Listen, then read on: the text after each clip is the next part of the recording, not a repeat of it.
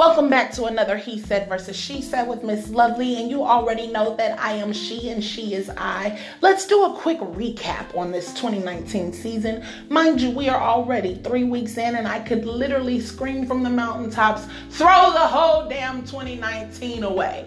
All right, let's go. So, the government has officially been shut down, and 800,000 people are being affected by this shutdown. Now, you guys are really about to start feeling the effects because come Friday, they're actually not going to be receiving full checks.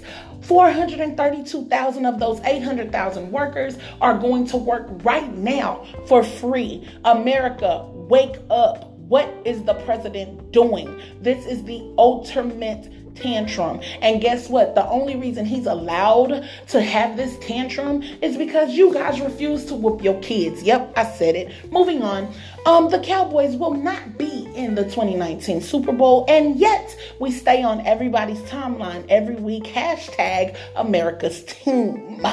R. Kelly I don't even know what to think about you anymore. There's so many conflicting statements inside surviving R. Kelly, but I do understand and I do believe and trust this. You are disgusting. I know you might have did some of that, maybe not all of it. Some of it could have been exaggerated to make sure that it sold some copies and made sure it went viral, but understand you are 100% guilty. I love your music. I love what you produce. But why did you have to go and ruin a good thing? I love your body's calling me. I love your music. I used to love feeling on your booty. And now I have to be tainted with visions of why these songs exist. Sir, I'm disappointed. Now, 2019 has not been all bad. I mean, for me personally, I'm growing and moving forward. So I guess I have some good news for you guys, and I'm going to share it with you because it's the best thing I can give you.